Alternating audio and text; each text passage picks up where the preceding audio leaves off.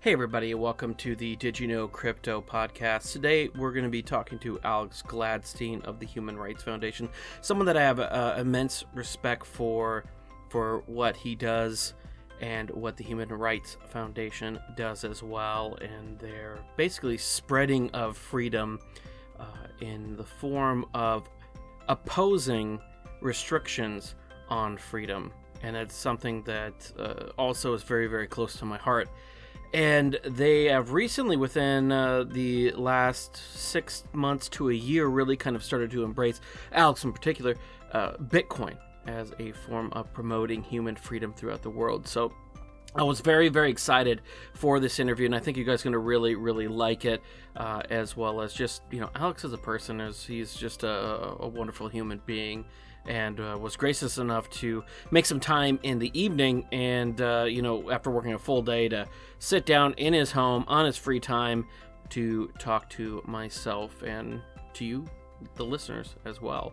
So, anyways, if you guys could do me a really quick favor, head over to iTunes, leave a five star and a written review, as well as embrace my new partner, which is eToro. And I'd appreciate it if you'd go over to didyouknowcrypto.com, go to the eToro banner, and click through there so that they know that they came through my link. So, eToro is one of the older names in online uh, trading, and they recently have started to break into the U.S. market. They've been able to trade cryptocurrencies as well as um, various other markets uh, on eToro if you were outside of the United States. But recently, they just started to offer to U.S. clients, and uh, part of that push is to start to let you know U.S based crypto podcasts, Bitcoin podcasts, like myself, to start advertising to let people know about that. So they are a not a fly by night club. They've been around for over a decade. They have some really cool products such as a virtual trading pro- portfolio, so you can actually test out strategies and all that kind of stuff. You know, bit with money on real order books, but it's not actually your money. It's it's it's a virtual amount of money. So you can trade and see, well, would this strategy have worked over the long haul or would it not have? Uh, there's a bunch of other really cool stuff, such as copy trading, where you can actually go and find people that you like that are you know uh, experienced traders and actually set your portfolio to copy trade uh, their trades that they're actually doing. So it's there's a lot of really cool stuff going on there. So go over to didyouknowcrypto.com and click on the eToro banner and go through that way. So without uh, without taking up any more of your time i just really quick want to thank you as well for listening. You guys make all of this possible and it really i really really do appreciate it. it this is not just me saying it just to say it I, I do uh, appreciate you guys taking time out of your day to subscribe, to download, to listen, uh, and uh, and I really appreciate that. So I hope to hear from you guys. Feel free to reach out at any time. I'm not uh, I'm not shy about it. So hit me up on Twitter, hit me up on Facebook, Instagram, wherever you want to. You can find all those links at didyouknowcrypto.com. And uh, why don't we just uh, head right into the show?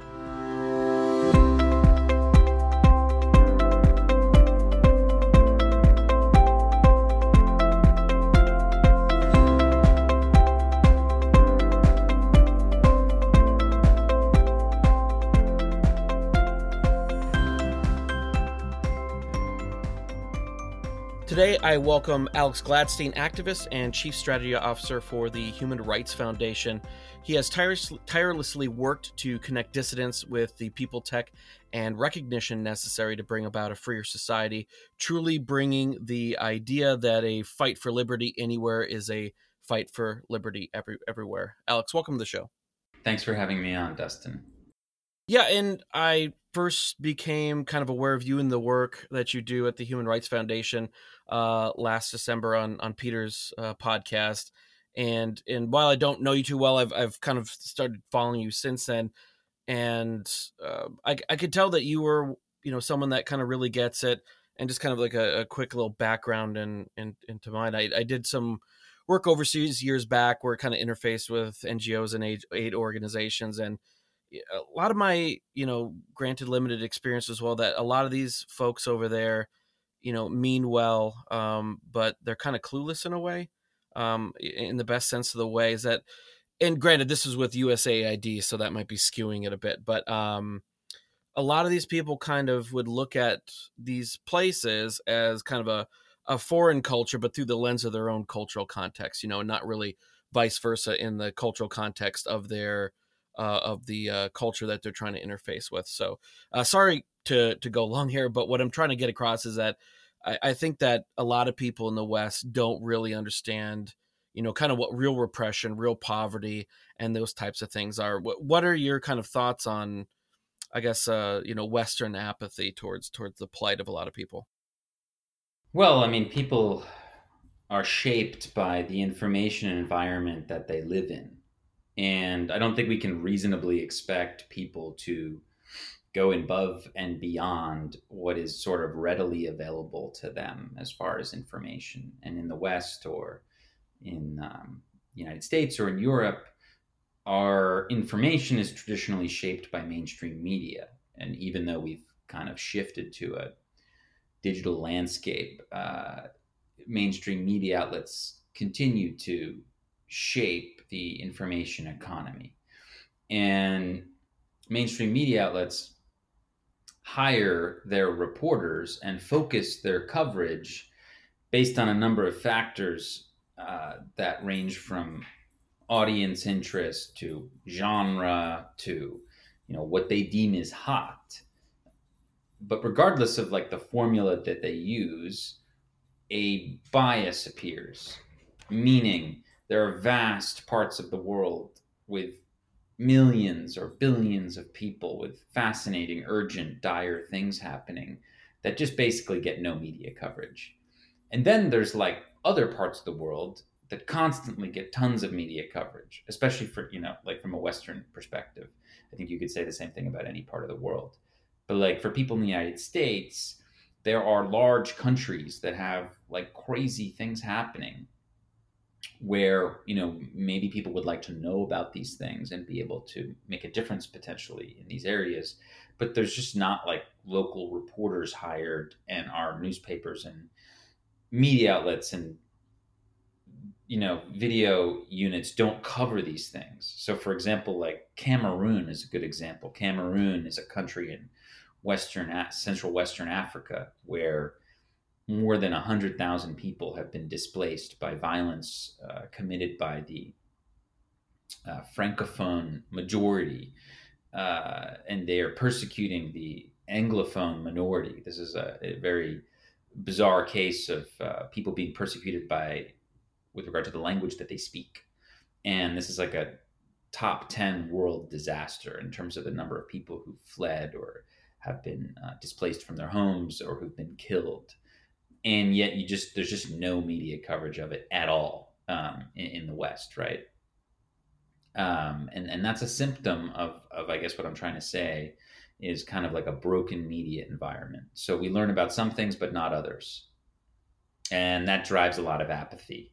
That drives a lot of like people in, uh, you know, I assume in your audience, just not not even being given the opportunity to to be empathetic because they have no idea, right? So if you don't know that there's 2 million Muslims in prison camps in northwestern China, you're not going to do anything about it. If you don't know that there's hundreds of thousands of people displaced from their homes in Cameroon, there's nothing you can do about it. If you don't know that by the end of next year, more than 8 million Venezuelans will have fled Venezuela in the world's largest refugee crisis, there's nothing you can do about it. If you don't know that in Afghanistan, as the US begins to pull out, um, the Taliban may take control again and eliminate the possibility of education for women, there's nothing you can do about it. And I think that media narratives uh, end up driving, you know, the current state of apathy in, in, in the world today.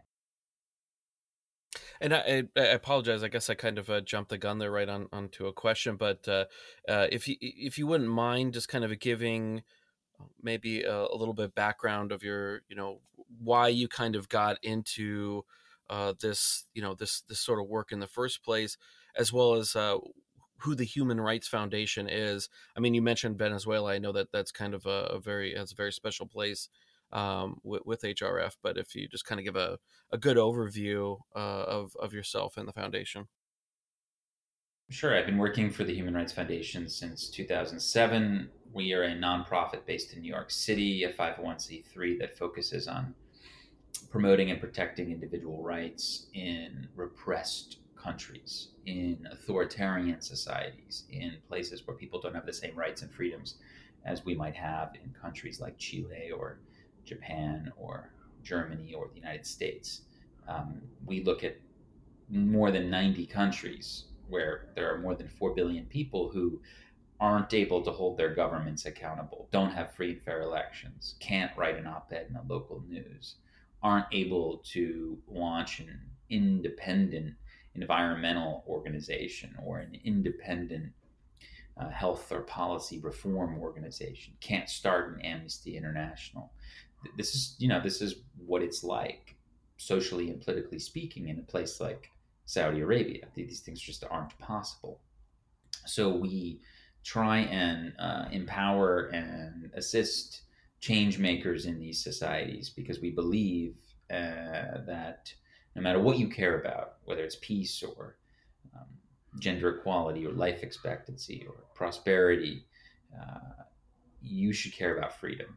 There is absolute correlation and, and more than correlation to suggest that free and open societies are more wealthy, more equal, more peaceful, more innovative, uh, and just better for humans and better for the planet um, than than ones that are closed and dictatorial. So that's the Human Rights Foundation's mission is to kind of like highlight the problem of authoritarianism and do what we can to push back against it. And that has shaped my career where I've been able to work in different areas of the organization and work closely on a couple different projects, including our North Korea work, where we smuggle flash drives into the Hermit Kingdom, to our work where we try and pressure celebrities to not accept speaking or performing engagements inside dictatorships. This was the subject of news uh, right now and yesterday, where um, we successfully managed to convince Nicki Minaj to not sing in Saudi Arabia. And she came out with a statement yesterday saying that um, after reading our public letter that it that she's decided not to accept the, the invitation to, to perform at a government backed event there. And instead it has issued a statement of support for gay rights and, and women's rights and free expression which is remarkable. If you consider that her instagram following alone is three times the number of citizens that exist in saudi arabia. I mean this woman basically has a country, uh, a, a country-sized following, and she basically has realized she has her own foreign policy and has decided she's going to make a stand for human rights, which is really cool. So I've worked on that program. I've done a lot of work with the media uh, in, in, in, getting the issue of dictatorship into pop culture. Um, done a lot of work on the technology front, where we've been able to connect dissidents to people who can help them understand everything from uh, why encrypted messaging is important to why decentralized money and private payments are important. So I, I, hope that gives you a good idea of what, what I've been up to. Was there a, a specific um, event or thing that that kind of inspired you to kind of dedicate you know your life to this, or was it just kind of one of those things where you kind of fell into it and, and found your passion along the way? Yeah, I mean, I was always interested in international affairs and the way that the world worked on a macro level, and I, I kind of uh, was lucky to get the opportunity to work at the Human Rights Foundation in its very early years, and it kind of worked out from there. I uh, had a deep appreciation for and interest in the work that the foundation was doing, and I've been able to to contribute in a meaningful way and we continue to push the envelope uh, as to what's possible with regard to challenging authoritarianism and, and supporting people who are in closed environments. And Bitcoin has kind of, uh, you know, become over probably the last six or so uh, months, kind of a, a, much larger focus in your work, in your talks. Um, so how did you know? How did you know Bitcoin find you, and, and what is it about Bitcoin that that so kind of markedly changed kind of your your focus um, per se on on really seeing this as as a big or a major tool for for challenging these these regimes? Well, I um I first started thinking about Bitcoin in 2014 when I read a New York Times article by Marc Andreessen where he talked about the revolutionary nature of this technology. And my interest was piqued. And in 2016, Bill Tai, who's on the uh, board of Bitfury, uh, basically started bringing up the idea of introducing Bitcoin to human rights activists. And I thought it was a cool idea. I didn't know too much about Bitcoin in detail or, or, or cryptocurrency or blockchain at the time. Um, but I started to explore it more, and we had we had a couple people from Bitfury come out to the Freedom Forum in Oslo that we produce uh, in in the spring of 2017, and I've just gone down the rabbit hole from there. Now, I mean I can see how you know. Obviously, I'm I'm a, a, a proponent and a you know a, a passionate about Bitcoin, but you know seeing it as a, the use case as a store of value in countries with with runaway inflation and issues like that. You know, Argentina, um, Turkey, Venezuela, obviously, um, migrant workers using it for remittances. Um, just the the kind of cartel of of, uh, of remittances with MoneyGram and, and, and Western Union charging outrageous fees, um, or you know even donations for dissidents. I see all those use use cases, but if you look at uh, specifically these kind of eh, total authoritarian regimes like North Korea, um, I, I don't personally see where Bitcoin can do that much good at the, at the very moment.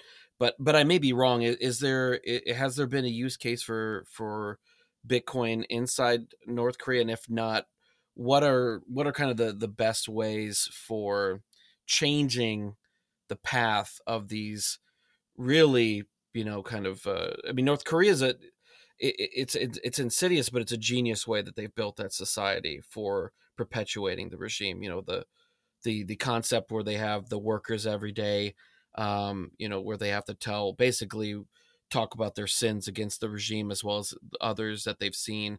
I think it's if I'm not mistaken, it's like three other people that they saw, you know, not doing the right thing, and it's just like this ingrained network of of telling on yourself as well as others. Yeah, look, I mean, North Korea is a very extreme example. I mean, you could break the world down into uh, democracies and dictatorships, and you're kind of going the gamut from Norway to North Korea. And um, North Korea is pretty much the most closed society in the world. And you're right, like Bitcoin's not having a major impact for North Koreans right now. I, I think that would be a, a, huge stretch to imply. Um, now, are there people experimenting with Bitcoin on the Chinese border? Definitely. Um, will Bitcoin have a big impact in North Korea in the future? I think so. Um, but that's not really where we're seeing people use Bitcoin as a, as as a, as a tool to evade financial uh, restrictions. I mean, primarily because you really need access to the internet. You need unfettered access to the internet to really usefully use Bitcoin. I, I know that there's certainly people who are fighting the good fight with regard to creating uh, the ability to do uh, Bitcoin transactions in difficult information environments with regard to mesh networks and satellite uh, sort of send receive functions on, on the blockstream network, which which is amazing and super cool. But at the end of the day, you know, the average North Korean, you know, is not going to have like a Raspberry Pi type device that can yeah. send and receive Bitcoin on the blockstream satellite network. That just doesn't exist. Now, if people who are listening want to help me make that possible, let's let's do it. But like, I don't I don't think that that's a, a reality right now. What is reality is that people inside dictatorships ranging from Iran to Venezuela um, to Zimbabwe to China are using Bitcoin. Lots of people are using Bitcoin in these countries to evade sanctions, to evade financial controls, uh, and and to move money in a way where where the government can't punish them. And I think that that's pretty revolutionary. So, I mean, we, we, we just have to kind of report on what we've seen and look at the research we've done and in in many societies around the world eh, on different continents, uh, Bitcoin's having a a pretty big impact already. And with you know Libra kind of jumping on the stage, and so far all we've really heard is is just you know the the white paper and kind of a little bit of the press releases and, and a few of the talks that they have given. Um, so it's really hard to tell what it'll actually be versus what they said it will be. But it seems to me that it's kind of a double edged sword in a way uh, in, terms of freedom. And so I, I, think both of us are pretty aware of the downsides of it. You know, um, it's kind of a, an attempt to steal a bit of Bitcoin's thunder, render it a niche project, but also this retail surveillance panopticon that it would create where what I foresee is all these uh, organiz- you know, the Ubers and Visas and all them that are going to be participating in it uh, my guess is they are going to be collecting all the data on users um, and their associated Libra accounts, even if they are so-called pseudonymous, um, and and creating what you know will be probably the largest you know retail surveillance chain uh, of all time. But on the flip side of that, um, it, it would offer at scale an alternative alternative to natural currencies. You know, it, it could replace them.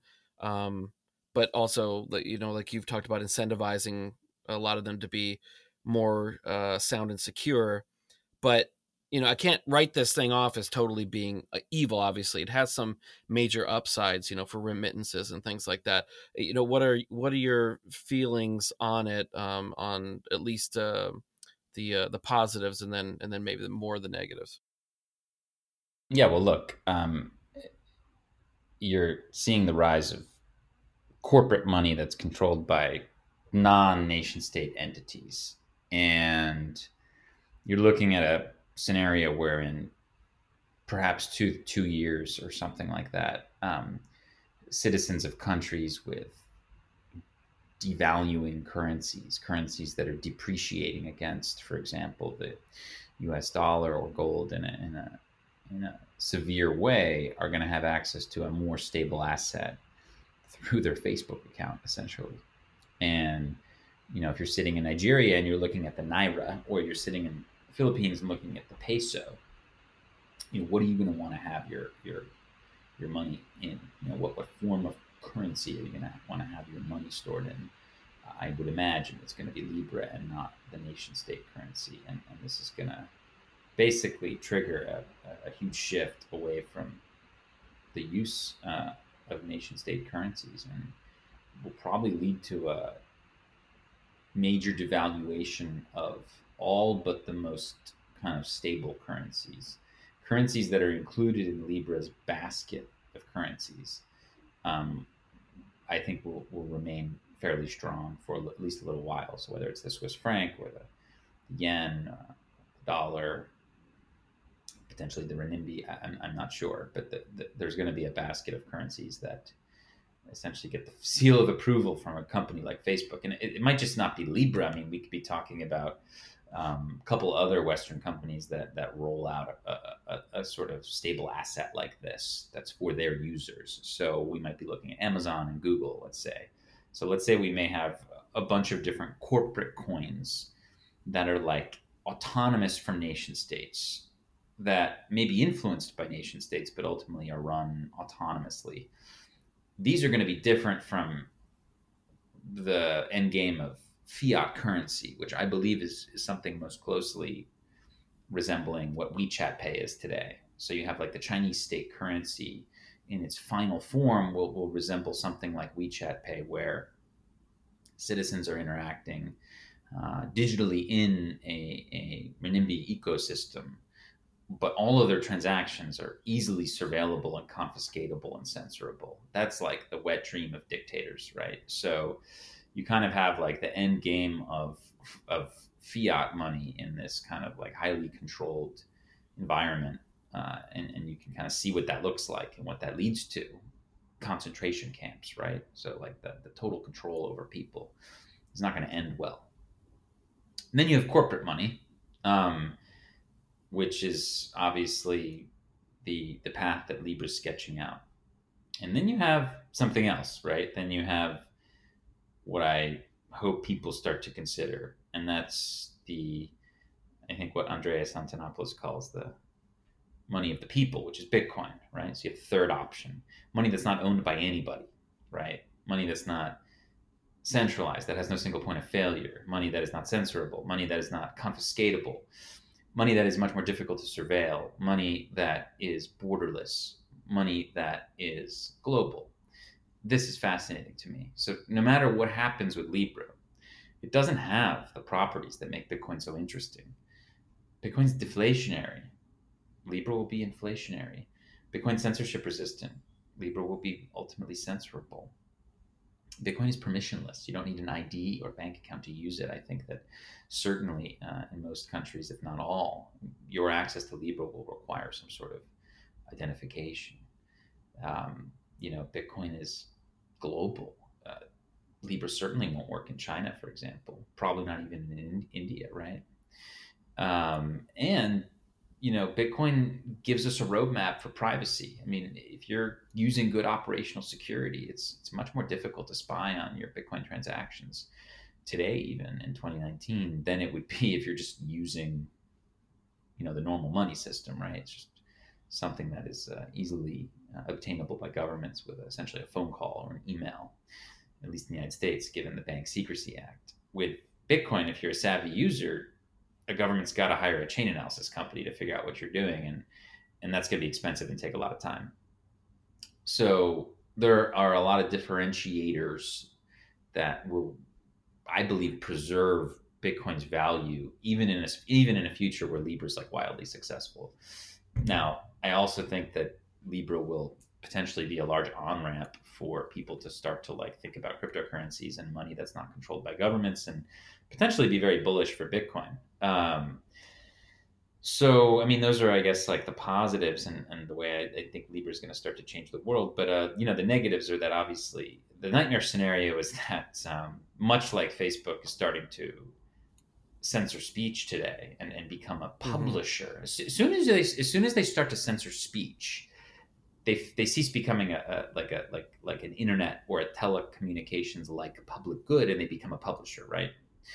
And you know what's dangerous is if your opinions shared on your facebook page start to limit your access to sending and receiving money right?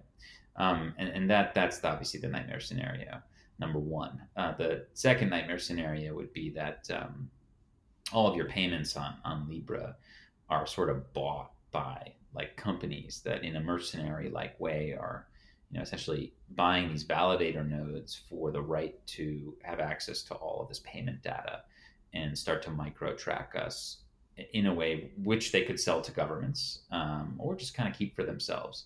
So I think you have major, major concerns with regard to both censorship, um, thought police kind of censorship, and also surveillance uh, and control. So um, I, I, don't think that that Libra is is by any means um, like rosy from a from a human rights point of view. I mean, it may be very convenient and, and may help a lot of people in an immediate sense in terms of folks who have WhatsApp and Facebook, but don't but don't have an ability of sending their family money quickly, right? So that could be a paradigm shift. Think about a WhatsApp user in Nigeria and a WhatsApp user in America being able to just quickly trade money back and forth. I mean, that would be a huge win, but it comes with real costs. Everything has trade offs. I mean, I just watched a exactly. debate between Arthur Hayes of BitMEX and Nouriel Roubini, the famous Bitcoin critic and NYU professor. And Nouriel was kind of like, well, why the hell do we need Bitcoin? We already have WeChat Pay and Apple Pay. and Arthur's kind of like, well, like, you're right in as much as like at the moment, like Bitcoin's like way slower and less efficient. It doesn't work as well as these things, but but your your usage of these corporate um, or nation state you know monies is it puts you entirely in their hands right so i think that's the thing we have to realize is that if we want a future where we still have private money if i mean if we want privacy digital liberties in the future we're going to have to have private money we're going to have to have decentralized money that has some measure of privacy over total government surveillance i don't think you're going to have perfect privacy um, but some measure of it is is is, is quite important. So, kind of along that same line as well is that you know looking around the world and and and and kind of um, I guess kind of piggybacking off my my my first my first thing there uh, statement was that you know if you look at most Westerners, we kind of live in a bubble. Um, even a lot of us that uh, when we travel, you know, we kind of travel within kind of that Western tourist bubble. We go to Mexico, don't really, you know, even if you go there, you don't venture but a few miles, if that, outside of the resort.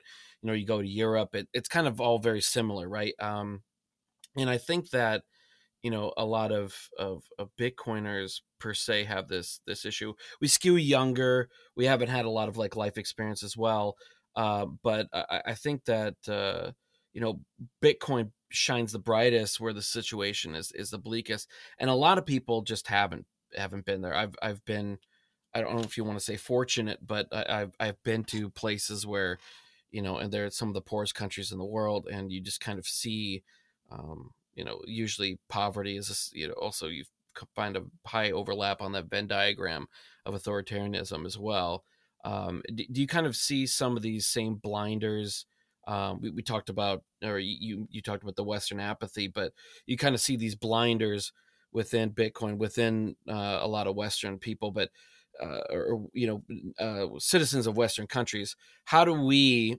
help stave off those kind of same tendencies of trading um, security or our privacy and our freedom for security. How do we keep this from metastasizing kind of in our own in our own um, host nations? Well, we got to educate people about about Bitcoin, about the fact that there is another option. I mean, most people just don't know, and, and most people who even have heard about Bitcoin or even have speculated in it, the majority of them don't don't kind of haven't put the pieces together with regard to why decentralized private money is going to be critical to maintaining our human rights in the future.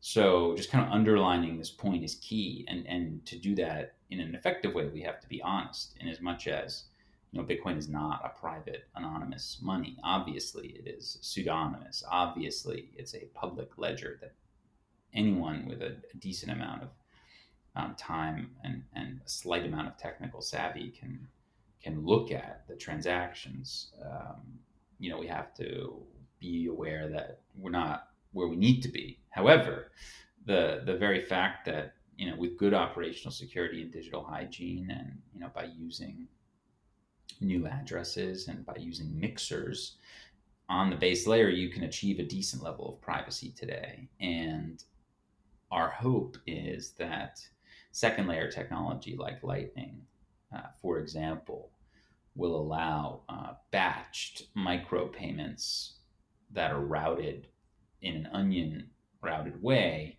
um, in a relatively anonymous way so that chain analysis is rendered fairly useless. The goal is that I have a Lightning wallet um, that I use uh, to purchase things from the internet and purchase tickets on public transport and you know make investments potentially and, and um, send money to friends and, and buy media and online articles and music.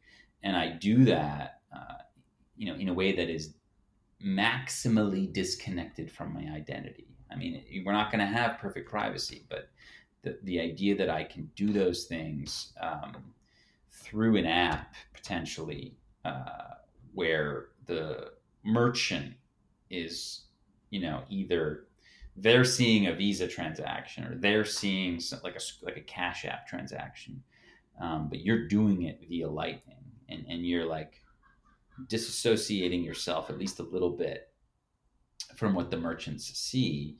Uh, that that reality is something I think we, we want to work towards, um, and that requires public education. It requires uh, investment in these technologies, and ultimately it will require um, major platforms to be convinced to accommodate this. And you know, it starts with stuff like Cash App, right, um, which is clearly you know under Jack's leadership moving in a direction where they want to set up lightning payments uh, on their app now it's a, it's a halfway solution meaning you know to have a square cash app uh, installed on your phone today, you still you need to. There's a certain level of know your customer, uh, anti money laundering uh, things you need to sort of do. You need to prove your identity. So we're not quite where we need to be, but like companies taking the lead here is, is going to be pretty positive. So,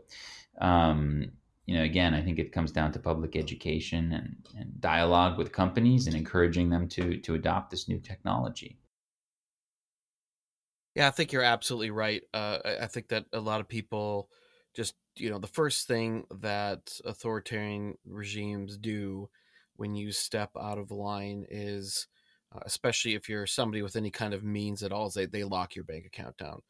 Uh, like Mikhail Khodorkovsky in, in Russia a few years back. I mean, he was, I believe, one of, if not the richest man um, in Russia at the time. And when he kind of stepped out of line um, and kind of broke uh, broke ranks with Putin and, and the United Russia Party there, um, you know, alongside of getting locked up, all of his wealth was locked up. Same thing happened in Saudi Arabia with kind of that semi coup uh, there with um, uh, with with the new crown prince uh, a few years back as well as a lot of people that were seen as uh, rivals. You know, they were they were put on house arrest, their assets frozen, everything like that. Uh, but outside of money as well, what are tools that that you um, you know help you know dissidents and journalists use to kind of increase their privacy, increase their security. That you know the average user as well, because just like coin mixers help obfuscate the the Bitcoin um, network or you know our, our transactions throughout the network. You know, if everybody's practicing higher levels of security and privacy, it kind of obfuscates you know the the the communications and the information network. So what are what are some of the tools that you would recommend that you know people listening um, uh, should should be using? Yeah, I mean, look, eh, look, we have three things we, we should think about: communications, money, and personal data. Right. So communications is where we're furthest along, meaning a lot of activists and journalists already understand how to encrypt their communications so that it's very difficult for governments to spy on them. So you can use Signal. So I would encourage everybody to use Signal. Now, Signal's not perfect. You have to use a phone number um, to set up your Signal account. But you know, if you've done it the right way, uh, unless they you know have your private key, it's not like it's, it's like not like a government can get into your signal messages, right? So um, we have tools that are widely available and relatively easy to use, and people can arm themselves and protect their communications. We're not where we need to be in terms of usability, user interface, or public education, but we, have got a great start. Um, there could very well be a world where in five years signal has like 500 million daily active users i mean that, that's a possibility uh, money we're we're getting there i mean we've got at least the foundation much like encrypted communications we, we have encrypted money. Um, bitcoin does exist. Um, it is decentralized. Uh, it doesn't have a single point of failure. Uh, it's not feasibly censorable by a government or a company. Um, and you know if you know what you're doing you can start to make it more private right? So so we're kind of like we've, we've we've begun the battle there. Personal data is where we're like farthest away. Um, now zero knowledge proofs uh, give us an opportunity to start creating um, you know sovereign data where we can disclose you know what we want to third parties about ourselves. But we're just nowhere close to um, where we need to be in terms of uh, the technology and uh, merchant interest and adoption and you know our ability to robustly and securely actually own um, our own data. So right now we're you know everybody's relying on on third parties and we have risks and big problems. Um, so that's kind of where we are right now. Uh, we're, we're, we're, we're really well along with communications. We're decent we have a decent start with money and transactions and payments and um, we're we're we're barely begun with personal data with different kinds of personal data. So ultimately we're going to need usable uh, easy to use well designed well functioning technology and markets um, and apps and both like merchant and user adoption globally for all three before we can kind of feel safe from the surveillance state. And what is the best way that people can help out for the you know the global fight for freedom? Uh, you know, just uh, what kinds of ways should they be spreading awareness? You know, how can they help um, uh, the Human Rights Foundation? You know, uh, what's what's the the biggest impact, the most bang for your buck that somebody can can do. Yeah, I mean, look, we created this conference series called the Oslo Freedom Forum so that no matter what your background is, whether you're in technology or you're a student or you're maybe you're a policymaker, a philanthropist, uh, an entrepreneur, journalist, um, you, you, should come to these events and you can kind of start to figure out how you can help. That's the idea. So it's a global event series. The summit's in Norway in May. Um, that's the one I recommend people go to. It's an immersive four day experience. It's life changing. Um, and then we have one day events to help open your eyes, and you can bring friends, and it's a really fun day. And we do those in New York and in Taiwan and in Mexico City. So I would encourage people to go to oslofreedomforum.com, and, and that's like a nice kind of like way to get started. You can follow us on Twitter at HRF. You can follow me at Gladstein, G L A D S T E I N. Um, obviously, if you're if you're so moved and you want to make a financial contribution for a particular project, um, let's do it. And um, otherwise, uh, yeah, just keep reading and keep exploring. Well, I want to thank you for your time. I know it's uh, it's late there in New York, uh, but I but I really really do appreciate it because I, I just really love the work that you guys are doing over there. And um, I guess you, you already mentioned uh, where to get a hold of you on Twitter. And uh, I will have the links in the show notes to this episode at didyouknowcrypto.com slash uh, EP43 for episode 43. And I'll have the links to all the um, social media contacts as well as uh, articles and other things that we mentioned in this episode. And, and once again, Alex, thank you so much.